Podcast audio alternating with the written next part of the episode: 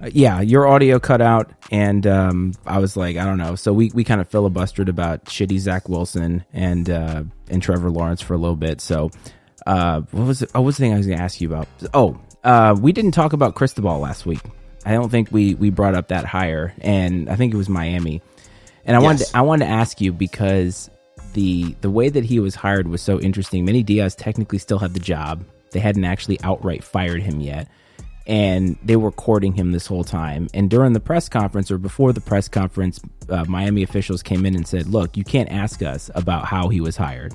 You can only ask us about what he's going to do. And I thought, well, if that doesn't give legs to the fact that that was a not on the up and up situation, like it was one thing because Orgeron was out um, you know, the USC job was obviously vacant. I mean, they have the interim coaches, but they had already fired the the main guy. Mm-hmm. And now mm-hmm. this position, they haven't actually given Manny Diaz his, his walking papers yet. He's out there recruiting, and he finds out on social media that they hired Cristobal. I just thought it was so fucked up. The administration at the University of Miami has never been good. In fact, the best thing about the uh, those like the U thirty for thirties, besides all the cocaine, is the how incompetent the administration is and how much the football team absolutely hates them.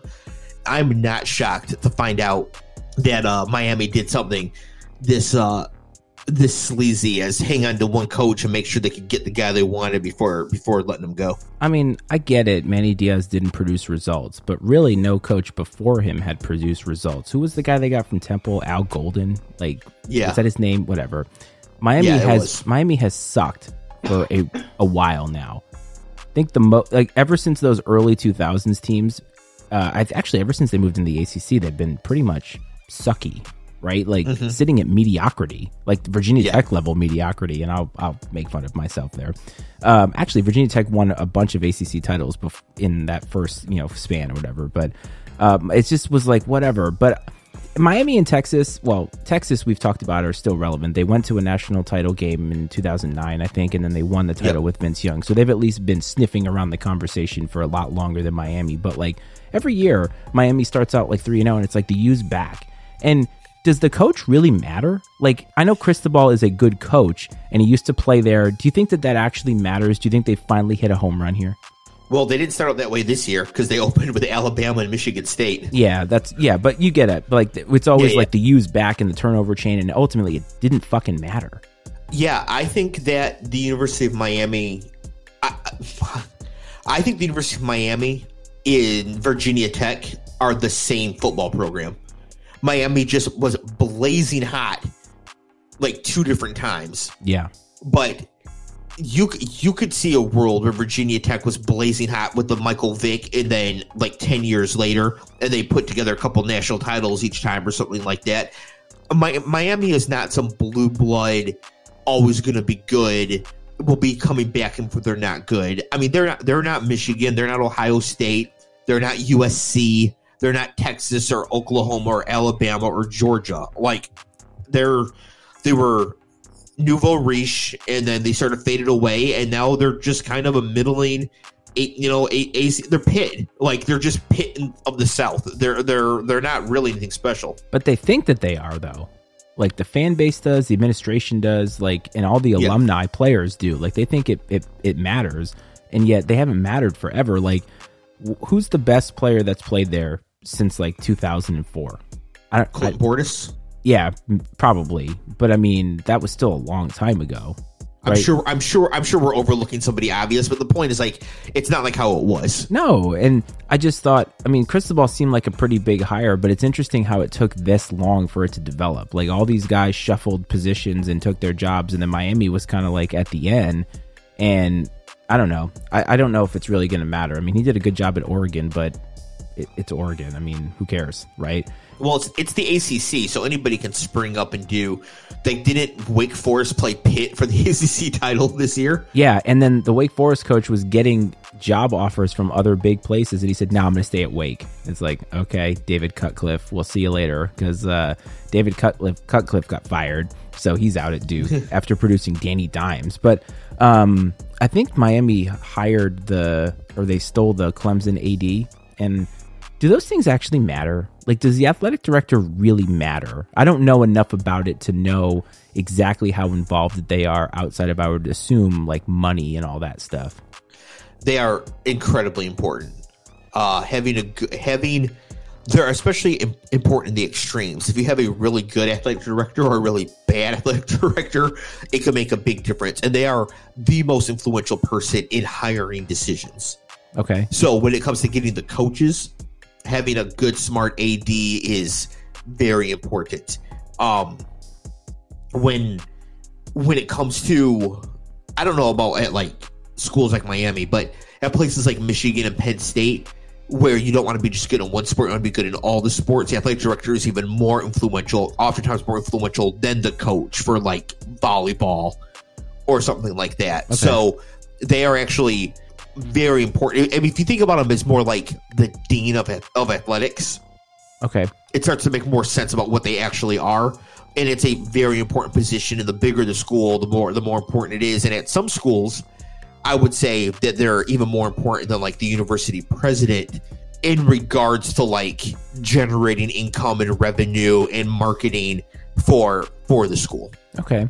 And uh, the other coach that we didn't talk about was Venables at Oklahoma. Like he was a guy who had been recruited quite a bit, but stayed with Dabo through all these these years. And was it a matter if he was waiting for the right job, or because he was getting paid a lot of money? Yeah, but Oklahoma is the right job. Yeah, I think so too. I mean that that if you're going to make a move, going from Clemson, like staying at Clemson as the the coordinator, and then moving to a program like that seems to make a lot of sense instead of taking some job at like Louisiana Tech or something like that. So. Uh, th- those are the only things that uh, that came to mind that we didn't talk about last week, but I thought the the Cristobal thing was was interesting enough to mention. But uh, anything you well, want to get? In- What's that? Yeah, I was, I was going to say today is National Signing Day. Yeah, it is. I don't pay attention to it as much. The only thing, oh, that's it. Uh, the the recruit that Deion Sanders stole from Florida State. Um, yeah. Does that really matter? Yes. Okay. And does it it's, matter? It's a massive deal. Does it matter because Deion's probably going to make a jump to the big leagues? No, it matters because the number one recruit in the country chose to go to an HBCU. Okay and I, I didn't know like I don't know exactly like what that means because like the number one recruit was going to go to Florida State, which seemed like an odd move uh, because he probably could go anywhere. So no, he he's uh he grew up grew up a Noles fan. Okay, so it was more of a hometown thing, but Deion being yep. able to steal it that gives uh, credence to you know gives uh like players should be going to HBCUs, and we we've talked about this as far as like the draft. Like they should be getting more of a look. They should have their own yeah. almost like day and be treated the same way as these big time programs. And uh, this, I think you're right. Good good point on that about uh, you know getting that spotlight on there, and hopefully he delivers while he's down there. Yeah, I mean this is this is one of the biggest recruiting stories of the last 20 years like in the rivals era this is absolutely unheard of for a player, a recruiter of that caliber, to go to an FCS school and go and go to an HBCU, and then also to flip from Florida State to do it. Like it's not like he was being recruited a bunch of places. Jackson State got in there, and you know it was real close. He was committed to Florida State and then flipped to to Jackson State. So, can this become a pattern? I mean, who who knows? But like kids next year might want to go and play with him. You know, it could just become a whole a whole thing. I actually think, uh, yeah, it really can't be understated just how insane of a of a move that is that Deion was able to pull off. I mean, that is incredible from Coach Prime. So when a player commits, how firm is that commitment? Because you see this a lot where players can decommit and then go to another school. Are there any penalties for committing and then decommitting? Is it similar to like declaring for the draft where once you've passed a certain point you you can't anymore? No, there is uh there's no penalty for it. Generally, if a player commits, other coaches are prevented from making contact with them, but they can contact whoever they want. Uh, so a lot of players commit to just like get everybody to shut the hell up so they can focus on whatever they want to focus on. But well there's no there's no penalty for it it varies from kid to kid and when you follow recruiting there's hard commits and soft commits and some people commit but like you know they committed because they just wanted to visit they thought it was really great joey bosa committed to every single school after his official visit uh so did alex anzalone so Joey Bosa was committed to Michigan at one point. Huh. uh, so so it's like you know like which kids are firm commits, which kids are are not. And generally they put that out there too. They're like, okay, well I'm committing to Michigan. Sometimes to hold their to hold their spot, but then they have other schools that they're talking to. And in fact, today Michigan flipped a quarterback from Virginia Tech. Oh, Sorry. okay. No, I mean, I'm not paying attention. I'm like, I, I'm, Yeah. it's the same way with the NFL preseason. I'll know when they're on the roster. So uh, it, it is what it is. But uh, yeah, I know. I I follow recruiting uh all all year round. Pretty decent day for Michigan. They got a, they got an Oklahoma kid, a four star defensive tackle committed to Oklahoma. Reopened his recruitment after the coach left, and yeah, that makes sense. they were they were able to get him. Uh, however, a four star defensive tackle from Cass Tech in Detroit, my father's alma mater, chose to go to Kentucky over Michigan, and I can't quite wrap my head around that one. Yeah, that seems odd. Uh, by the way, speaking of uh, guys that are going to new schools, uh, Spencer Rattler at South Carolina, that one kind of threw me for a loop a little bit. Yeah, I I mean, obviously he's going to get the play and shouldn't have much shouldn't have much competition, but Right. I mean, if I was him, I'd be looking to like to showcase for the NFL. I'm going to the Pac-12. Yeah, yeah. I South Carolina seemed like a strange choice, but uh, considering I think they started a grad assistant last uh, last year They or did. this year, so probably Yeah. a slight upgrade for them. Yeah, I mean, it, it'll be fine. He'll put up some numbers, but like, why not go to? Well, there might be reasons you couldn't go to Cal, but why not Oregon State or Yeah. Washington State? You know, just Mhm. go somewhere out west and go crazy and whatever, or even go down a level. Go to like San Diego State or Colorado State, Yeah. and just put up huge numbers with lots of time and get some good throws on film or something. I guess he didn't want to go to Virginia Tech and put up big numbers in the ACC. Too bad. anyway, Sit behind Braxton Burmeister. Oh, God, yeah, he could have sat behind Hendon Hooker. Oh wait, never mind. Um, well, salty about that. Anyway, um, what are we at? Week fifteen. Week 15. The season is it's forever, but I love it. Yep, here we go. Week one of the fantasy playoffs, you made it. Did uh, Mrs. Ice make it? So we actually have one more week to go because we, I think we have one more week to go, and I can't remember. We may be in the playoffs. All I know is that heading into this week, there were four spots. Three of them were already locked, and she had, I think, a eighty-six percent chance to make it, even if she lost. So I think she's going to Okay. make it. And what is her reward? Playing the undefeated team. Oh, okay, yeah, that'll be that'll be fun. But with all this COVID stuff, everything's up uh, Yeah. up in the air. Yeah, the the undefeated team I think has Kyler, Lamar, Cooper Kupp. Um, who's the other one? Oh, Jonathan Taylor. This is an auto drafted team, by the way. So I'm hoping that I can uh, New York Giants them in the in the finals and uh, take over Yeah. the take over the crown and be like, yes, Well, all the Rams have COVID. If Kupp gets COVID and the Patriots shut down Jonathan Taylor, yeah, like that team's going to lose a lot of their steam uh coming coming through here but yeah week 15 finally like every team's had their bye every team's played 13 games and it's finally just like a good like uh like like this is it. We're down to the final four games. We're really going to learn about these teams. And now every game can start to be reflective of what we can expect in the playoffs from these teams. Yep, the first game we have we have on thursday night the chiefs at the chargers. This is a massive game. It is a massive So- game. as I as I look at my image that I printed out instead of just writing down, Very nice. um, the Chargers are currently the five seed, Mhm. and the Chiefs are currently the three seed. yes, They could flip if the Chargers win. The Chargers could become on the bubble with a with a loss. Like this game is is is super huge, and if the Chiefs look like the Chiefs in this game, yeah, they would become a good bet to win the Super Bowl again. hmm So I'm going to bet it before the game happens. I'm still not convinced, but we'll find out. But the Chargers, I think if the Chargers win, they're in the driver's seat for the division because they have a sweep now of the Chiefs. So Yes. this is massive for them. Um, and can they? I think this is a good test because, like the Bengals, who we'll get to later, they have looked great and then not so great. And they've not been able to string it consistently together for like more than two games. And this is a huge, huge one for them. If they can look really impressive in this game, I think they've figured it out and they're going to get hot. Like that, that would that would mean something. And like you said, if the Chiefs look good, then they're probably going to get hot too. Yep, absolutely. Uh, then we have a real barn burner to open up the Sun- the uh, uh, Saturday. Two games on Saturday. So the first Saturday game, Raiders at Browns. everyone on Cleveland, as noted in uh, the political football, has COVID. It's forty-four million dollars of their salary cap is is locked up. Um, this should be a big spot for Cleveland to look good, but it's going to be Case Keenum handing off to to Ernest Johnson. Yeah, but they looked okay the last time that that happened, and at least Case True. Keenum is probably not terrible enough to lose them this game. If they're playing another better team, I'd feel a little bit less concerned. But we've seen the Raiders come in in a prime, well, not prime time, but like in a in a game in which the other team needs to look right, Thanksgiving, and Yeah, sneak yeah and sneak out a win. So uh, browns better be careful. They can't they can't afford to lose this game. I mean they're a game behind the ravens and they just got a huge win. Another team that can't seem to put it together consistently they got to get in there because the raiders have no business being in the hunt. No, no, they do not.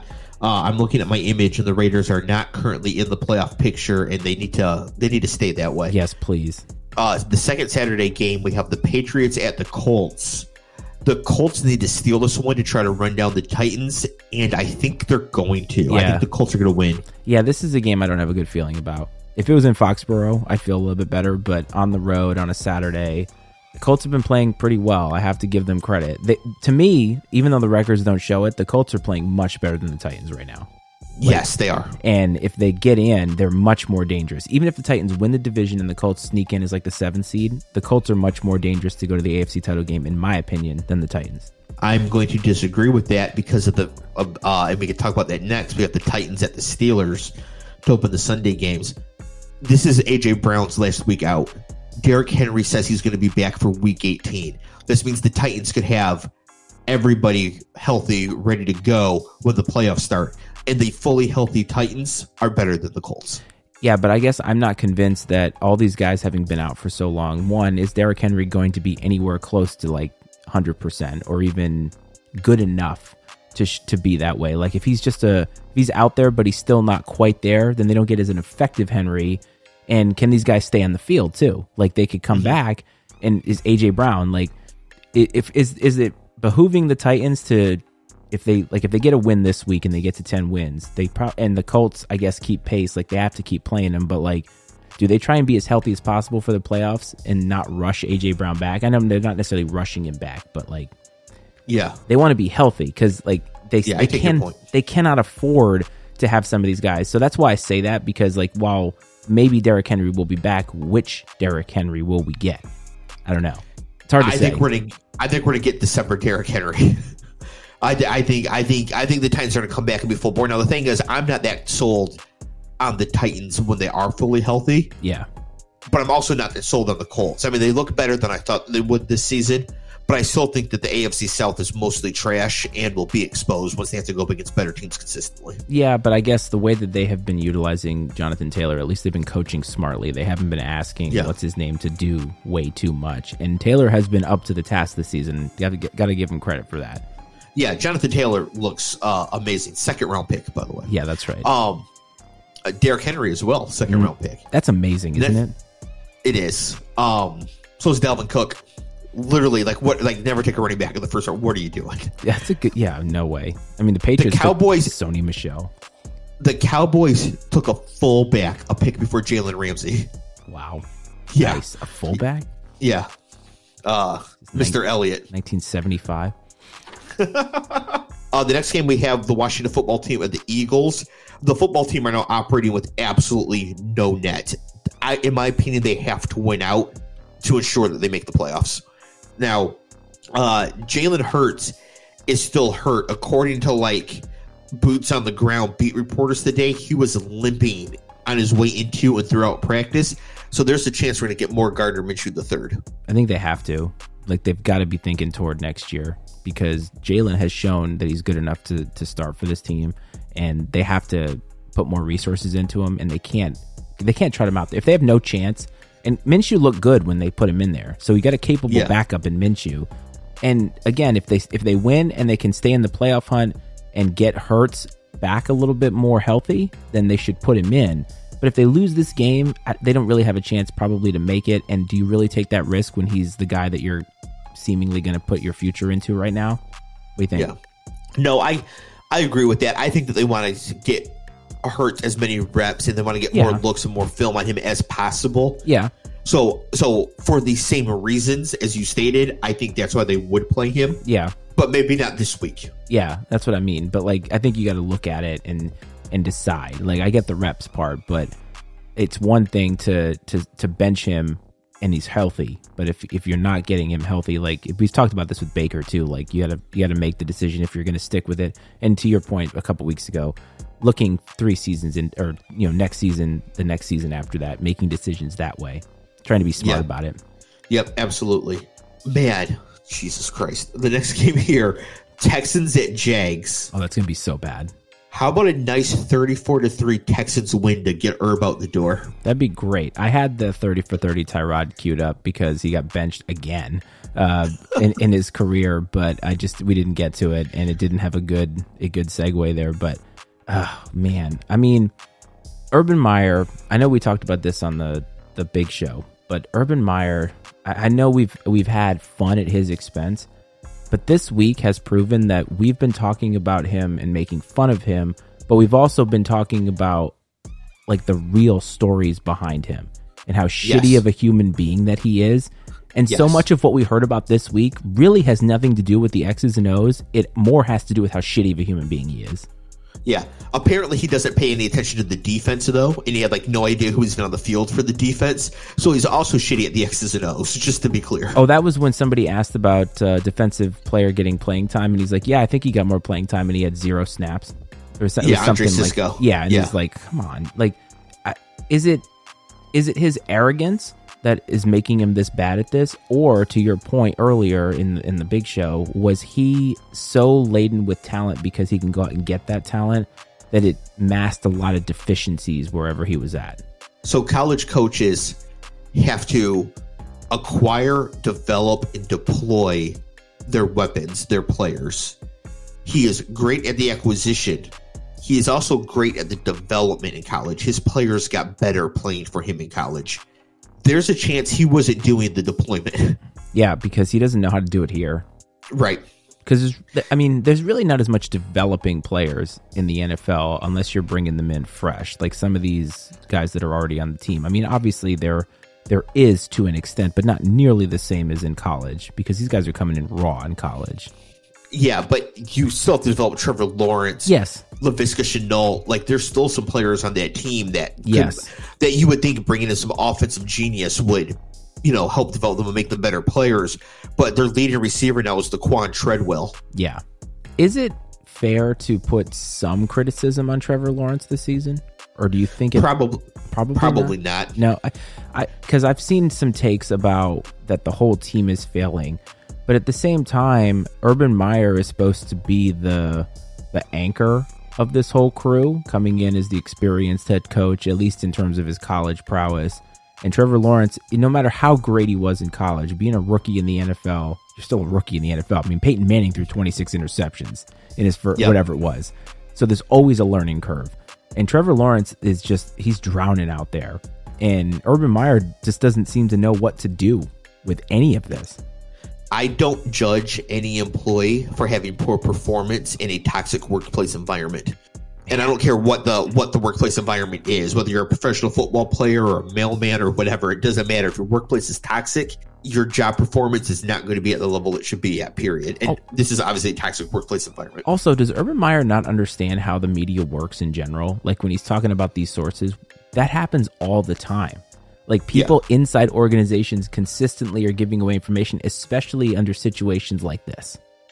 Jim Rome had a great point. He goes, if Urban Meyer walked in the locker room and said, All right, right now, if you're a source, raise your hand, like literally every hand will go up. Exactly. And players are coming out and giving giving credence to this. What an asshole. And say by the way, Dan Snyder also an asshole. As we Yes. we already Oh. knew that, but I mean, the fact that he's trying to pay off these pl- oh, it's just so bad. Like he's such an asshole. The league has to get rid of him as an owner, right? Like he's he's he is going to if he hasn't already been a real problem for them, he is going to do or say something that is going to be uh, like a Donald Sterling truly terrible thing. this might be a hot take and is completely speculative, which is fine eh, if for because it's just me here. But the whole Jon Gruden thing, right? We we talked about Gruden suing the NFL a couple weeks ago, but we really haven't heard anything. It takes a lot of time for that stuff to happen. But the NFL in tandem also didn't want to release the results of that investigation as well. And sure did not. in my mind, the reason that is the case is because there is something much more damning than whatever Jon Gruden did. Now, we're, we're not going to sit here and say that Jon Gruden got. Well, actually, what we said was that he's a shitty human being, but he also could have gotten the shaft the way that the NFL went about all that this happened. They leak out what he did, but then they're not going to put the rest of the investigation out there. Bruce Allen's obviously a piece of shit. We already know Daniel Snyder's a piece of shit, but I think what we don't have is just how shitty he is. And if there's other people that were involved in this that they really don't want you to know. Like, is it possible that like the commissioner said something bad and it's in this investigation and they're like, "Oh, we can't." No, I'm serious though because like Yeah, yeah. think about how many emails that they went through over a decade.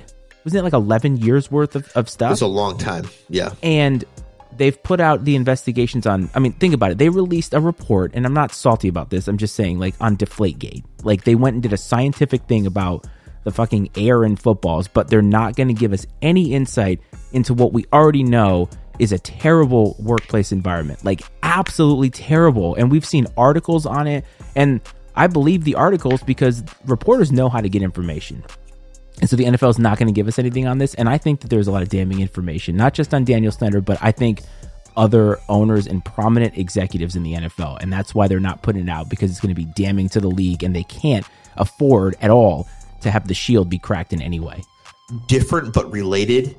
The take would be boomers are too comfortable on text message and email. The Mark Meadows text messages that the uh, 1 6 committee got a hold of and released were like Fox News hosts were texting him during the insurrection, like, hey, why don't you have Trump do something? And then Donald Trump Jr. is texting him, like, hey, why don't you have do something? It just like there was nothing wrong with their messages. I mean, they were right to try to get Donald Trump to do something, but if you're Donald Trump Jr., you cannot put in writing, hey, my idiot dad is doing his job. Can you make him do his job, please? Which is really what he said. But like they just they're so comfortable Yeah. with this format, like without realizing like everything you put in a text, everything you put in an email, you might as well just behave like it's public. Because it very well could be one day for any number of reasons. And that's so like these messages to Mark Meadows lead me to think that there's probably something behind what you're saying about these Bruce Allen, Dan Snyder text messages. I mean, there has to be, right? Like you and I are logical people. I mean, we can all be irrational at times, but we look at the the evidence in front of us, or it's really not what they're saying; it's what they're not willing to say. And the fact that they're not willing to put out anything about this this investigation, when you have the victims clamoring for the transparency audit, and the NFL's like, eh, nah. That tells me that there's something that there is definitely something there, and whatever. yeah, either there's evidence, like either somebody's confessed to a felony, or somebody Yeah. dropped an N bomb. Yeah, that's what I'm saying. Is like there's something Yeah. really either that or Daniel Slender was at the insurrection and they're just trying to sweep that under the rug. he would never sully himself with these commenters. Yeah, I know. That's that, that's a good point. You know there, you know he wasn't there because somebody landed a helicopter on the Capitol property to, and go and went walking in. I'm just, Um, ah, man, I'm just so tired of these shit trash human beings allowed to continue to exist in this league. And I get it, we're making content off of it, but God, like, can, can we do better? Like, uh, like marginally better. I mean, we could we could also make content about Jerry Jones, who is also probably a trash bag, but like nowhere near the same as Dan Snyder, as far as we know. At least he's smart enough not to get caught. How's that? We think. But he doesn't know how to text. Allegedly, yeah, So- that's true. We, he knows how to put salt on his uh, breakfast sandwich. We know that twice from uh, Hard Knocks. Still more thrilling than anything. I actually stopped watching the Colts. I watched like ten more minutes of episode three, and I was like, I. I'm not having a good time. I'm not enjoying this. There's a new He-Man. I'm going to watch the new He-Man. I don't want to watch the. Uh, it's awesome, actually. Cersei Lannister is Evil-Lyn. Mark Hamill is is Skeletor. It's Yeah. sweet. Yeah. Um. Okay. Anyways, back to football. The next game we have the Cowboys at the Giants. The Giants have no hope of containing the, the Cowboys pass rush. I don't think so. Whatever quarterback is back there is going to die. Yes, that's probably why they're going to throw Jake Fromm out there. because Right. it's probably illegal to kill a giraffe because it's an endangered species. So you can't throw Mike Glennon out there. Yeah, but Jake Fromm has like four inch hands. Does that make him an endangered species? I don't know. Isn't that? Uh, oh yeah, maybe. Who knows? Uh, the next game, we have the Cardinals at Lions, and the only note I have for this game is fuck. Yeah, but watch. This will be where the Lions get it. I'm telling you. Swift isn't going to be back. I don't think Hockenson's going to be back, even though I could really use him uh, in best ball playoffs this week. I, I don't know. I actually think this could be a Rondale Moore situation Could be. where, like, because the Lions aren't very good, so I could see him catching his like four passes at the line of scrimmage, but breaking two of them for long touchdowns or something. Either that or Kingsbury starts kicking field goals again. Just win twelve to nine. Yeah, that could be your only hope. Um, the next game here, we've got uh political football bowl two, the Jets at the Dolphins. Cleve is already making excuses to not be on the show next week. Tua is going to work the Jets this week. Yeah, I think so. The Jets are hopeless, like absolutely Yes. hopeless. It like, and I feel as if I don't know. I, the Jets, to me, I think they legitimately got better this offseason, but something is not working, and I don't. I, I don't know what it is yet. And I think we do need a little bit more of a sample. I know that Cleve said I don't think he's going to get six games next year, but I don't think you can really judge Zach Wilson on just this one season right now. It's not fair. And he didn't play the whole season. They're going to get Mekhi Becton back next year. And right now they have picks five and six. Yeah, in, think in the draft. They're in a real position because like Elijah Moore's a hit. He's on IR. He's out for the rest of this year. Yep. But like they're gonna get Elijah Moore. Elijah Moore was a great draft pick. Mekhi Becton was a great pick the year before. Yeah. They're gonna get two more top ten picks this year. They have a real chance to make a huge leap next year. yeah. Uh but they won't if Zach Wilson is Jake Locker. Yeah, and they also can we get somebody to cover somebody on the secondary, like just a little bit better, please. One of those picks is probably going to be Derek Stingley. It has to be like it has to be somebody. No, they can't cover anybody. No, their their their secondary is truly Ugh. is truly terrible, which is why Tua I mean Tua might go 350 and 4 in this game, Let's in hope. which case next week I might like each game just open up with a different Tua stat until he catches on and I just keep talking about Tua over and over. Just throw the just throw the stats out there for other players and just be like, actually, what I've been giving you is all Tua stats this week. Right, exactly. The next game is the Bengals at the Broncos, and my only note I had on this game is that this is going to be a fun game. Bengals really need it though, 100%. and I think is it in Denver? Yes. Yeah, I mean, on paper, the Bengals are appreciably better than the Broncos. Mm-hmm. They need to win this game, but they're another team that doesn't seem to be able to string together consistency, but they're on a two-game losing streak, so they're due here because that's about when they start that's about when they get another two-game winning streak is when they're uh, right right near 500. According to my image that I printed, the Bengals are not currently in the playoffs. No, but well, okay, here's a question. Have they already exceeded expectations this year? Kind of. So, like, if they go nine and eight and miss the playoffs, we're not calling this a disappointment, are we? Or are we calling it a disappointment because of how good they have looked in in spots this year? Given how poor Pittsburgh has looked and the Browns have looked, this is a prime situation for the Bengals to try to get into the playoffs. And since this tournament is going to be completely insane and like just getting in gives you a chance to win, they'll they'll feel very hard done by if they just miss out because of two muffed punts against the 49ers. And the, and the division is in play for them. It is. So, and they have they have a big game against the Ravens left. So, if they get the win here and then they can beat the Ravens, they might actually have a chance at the division. So, they, they really need Yeah. this. Please. Yeah, they the the Bengals. It'll be disappointing if they miss the playoffs. If they go if they lose in the first playoff game, it's a successful season. But they have to make it at this point. but the Broncos need to go away. We keep saying that every week, and they keep hanging around. I'm so come on.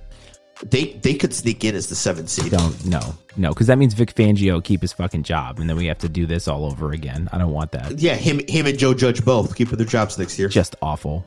The next game we have Falcons at the 49ers. 23 points is going to be enough for Jimmy G to win this game. Yes, I hope so.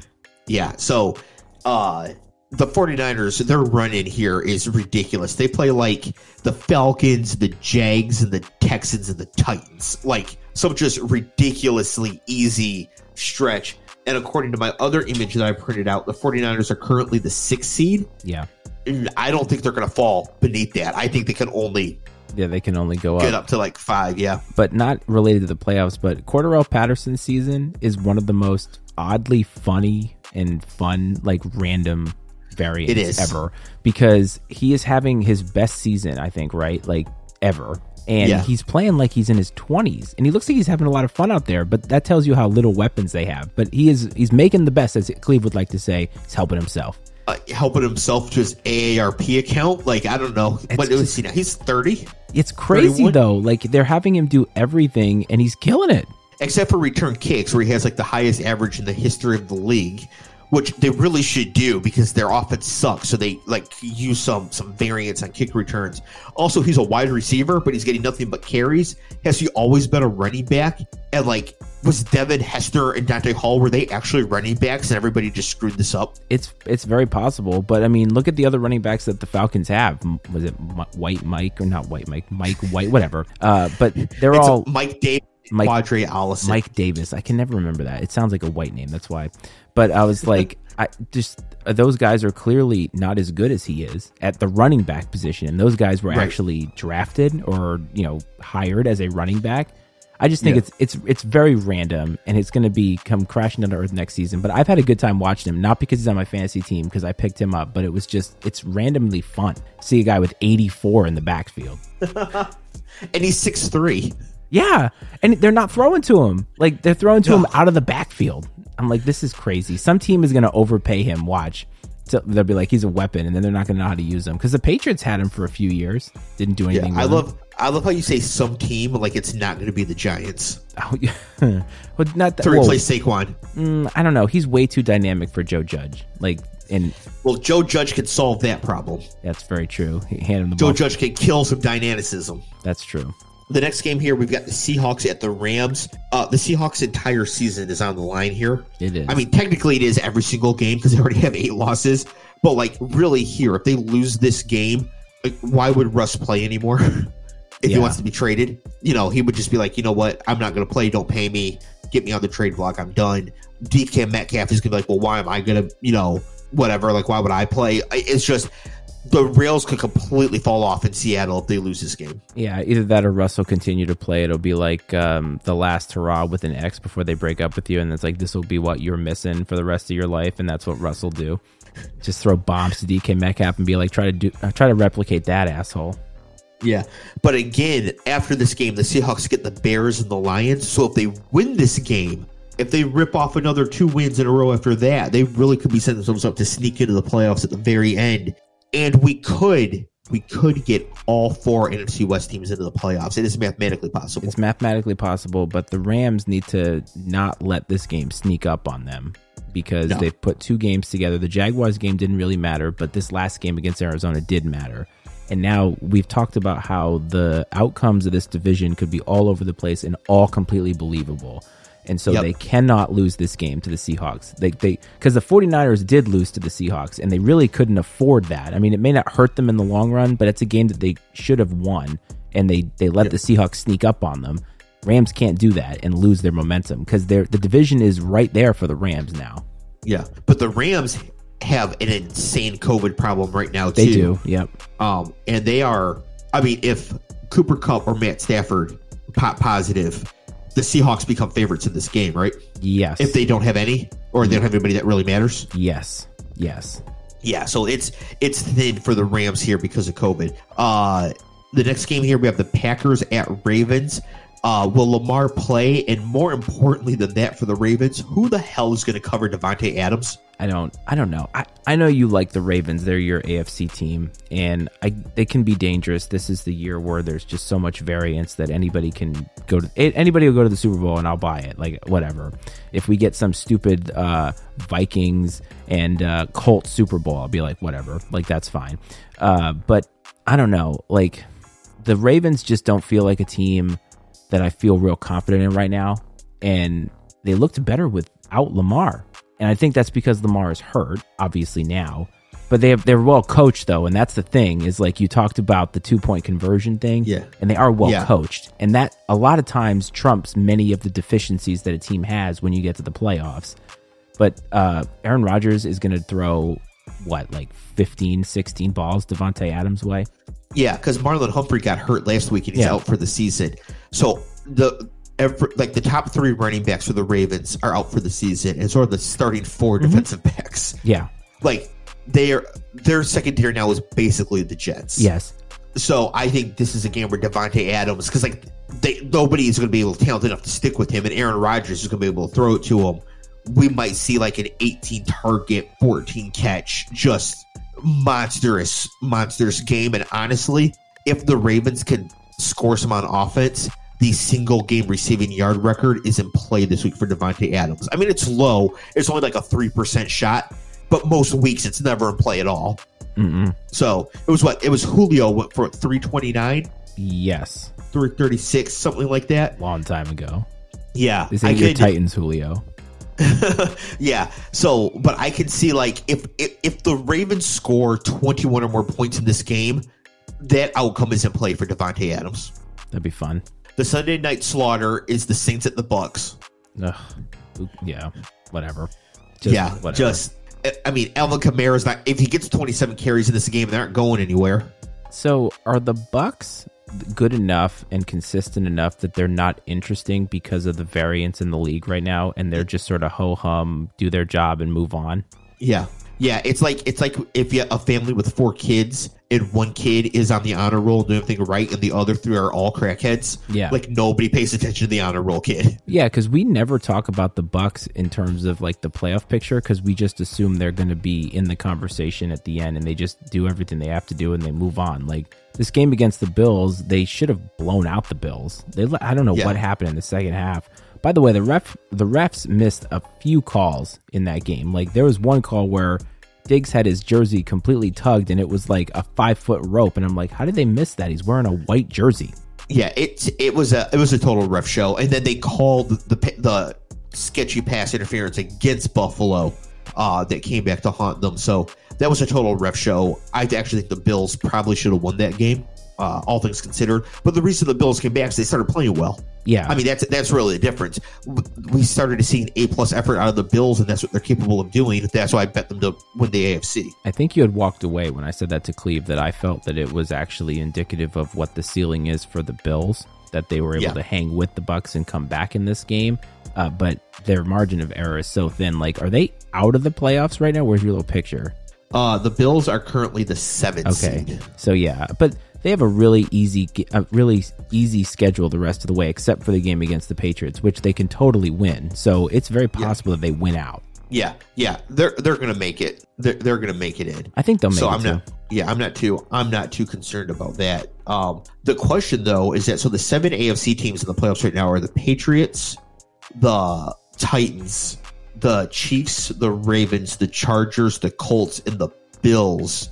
Who falls out for the Bengals to make it? I mean, I feel like it Patriots maybe. They have a tough sled at the end of the season. They have one winnable game and it's the Jags.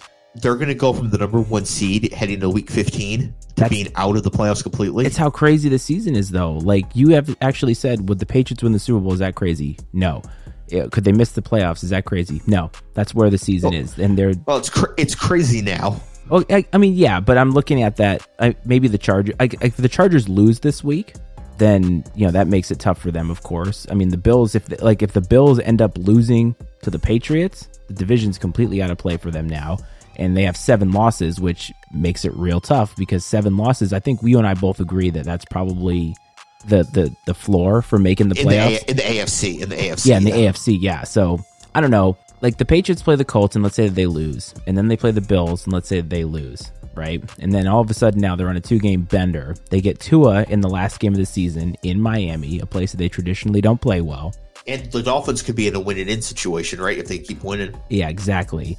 And so now you're looking at the Jags. So if we consider the Jags a win, the Patriots get to that 10 win mark. But I mean, and you'd like to think that they'd be in then. But like the Yeah. Patriots finishing 10 and 7 is not crazy. Now, if they win this game against the Colts, though, I feel like number one seed is in play for them. 100%. I think 10 wins gets you in for sure in the AFC. Yeah. And I don't see a way the Patriots don't make it because they're going to beat the Jags. Yeah, I think they are, but you just never know. I'm just looking at those teams and I'm like, that would be the outcome that would happen to go from the number one, finishing nine and eight, going on a complete bender at the end of the season, Bill Belichick. Right. Bill Belichick gets fired if they lose to Urban Meyer, right? He can't survive that, can he? Will Urban Meyer even be coaching that week? Oh, is he, oh yeah, that's a good question. Does he make it uh, past Christmas? This Josh Lambo story that him kicking the kicker, Yeah. that's a real problem. That's a lawsuit for Jacksonville if they're not careful. But like, what? What in his right? Like, what is he thinking in that moment? I don't know. I, I mean, what is he ever thinking? I I don't want to try. It's like, what is OJ Simpson thinking? I try not to think about it. Oh, well, he has a Twitter account, so you might actually have to think about what he's thinking about. But yeah, I mean, Well, so does Herb. yeah, God. Anyway, the AFC is going to be nuts. I'm here for it. I find the AFC is. I mean, I didn't think the AFC was going to be this loaded, but think about this: if the Bengals win this week, and the Browns win this week, and the Ravens lose, they're all eight and six. Yeah, and the Steelers, if they win, are seven and six. And it's Yeah. like, what? Like, is that is that division the second best division in football? Even though the records No. don't look exciting. No. No? No, the, the two Wests are the best: the NFC West and the AFC West. Because the records don't look exciting, but all those teams are beating up on each other. So we'll see. But is it possible that two, you know two teams out of the uh, AFC North get in? It's possible that only one does. Man, this is gonna be exciting. We got a lot. It And- is. and What we know is that the Texans, Jags, and Jets are not going to make it because they've all and Lions all been, I think, mathematically eliminated. They have been now. The NFC Monday night, we've got the Vikings at the Bears. Which Justin is going to show up, Jefferson or Fields? Vikings so far this year are not competent enough to win when they have to win. Right. They lose to the Lions, and then they look good on a short week against the Steelers, who are supposedly appreciably better than the Lions, but they fucking tied, so we're not really sure. um, and here they come. This is a team that they should beat on paper, but they could totally lose this game. I could see Fields having a nice day here, and Matt Nagy feeling like he's going to keep his job for another week when we all know he's getting fired. I think the Bears are going to win. Yeah, I mean, Fields needs a game against a team that they're like they're not as good at. That he needs a game like this, like to win these games now, because he's had some good games this year, but they've never seemed to be able to get it. And Mike Zimmer I could see him getting had by this. Like if he loses to the Lions and the Bears in these last couple weeks, like he's definitely fired, right? If I think if they miss the playoffs, he's fired no matter what. He has to be. Like he's been there forever with literally nothing to show for it. Yeah, yeah, except for a couple miracle wins against the Saints. Um, so yeah, so that's the schedule for uh for this coming week. I, I think it's going to be a good week. I'll be at my buddy Paul's house in Michigan uh, for Red Zone, so we'll have lots of action down on the games. It's going to be a really good time. we all know we're all being quarantined watching Red Zone because I fucking caught COVID. So how about that? So that's oh, Dave, yeah. Oh, Dave. Yeah. Um. Well, you know, it is what it is. But um, I'm I'm so happy this this time of year. We actually, well, actually, the fact that we have football Thursday, Saturday, and Sunday and Monday, it takes away from my Red Zone experience. So I'm a little not happy about this, but uh, it'll be what it will be. And uh, it's they always do this around Christmas time where they start putting Saturday games. I I don't know why. Is there really no a more college. Oh, so they can just dominate the landscape and show me as Exactly. many commercials as possible. Fucking great. Yep. Awesome. All right, dude. Well, uh, another great post game. We have a lot of action. Cleve never listens to this, which is great. It's like our little safe space. and we get to educate him on what we talked about because like there's been we've actually been able to tie back like three weeks Yeah. in a row now and that actually is fun. This is a new evolution. I still want to get cleve's cover zero i- in here sometime but uh safe travels my friend and uh i think the next time we record it'll be right before christmas so uh It, it sure will. t- take care Happy, buddy. Happy, quar- happy quarantining. yeah thanks buddy. And uh everybody go to instagram and all that shit. Just listen to the let's listen to the big show. I, I said it very rapidly so take care dave. I'll see you later. See ya. The opinions and viewpoints expressed on political football are those of Cleve, Dave, and Matty Ice, and not necessarily those of the Matty Ice Media Network. Political football is exclusively owned by Cleve, Dave, and Matty Ice and is brought to you by the Matty Ice Media Network.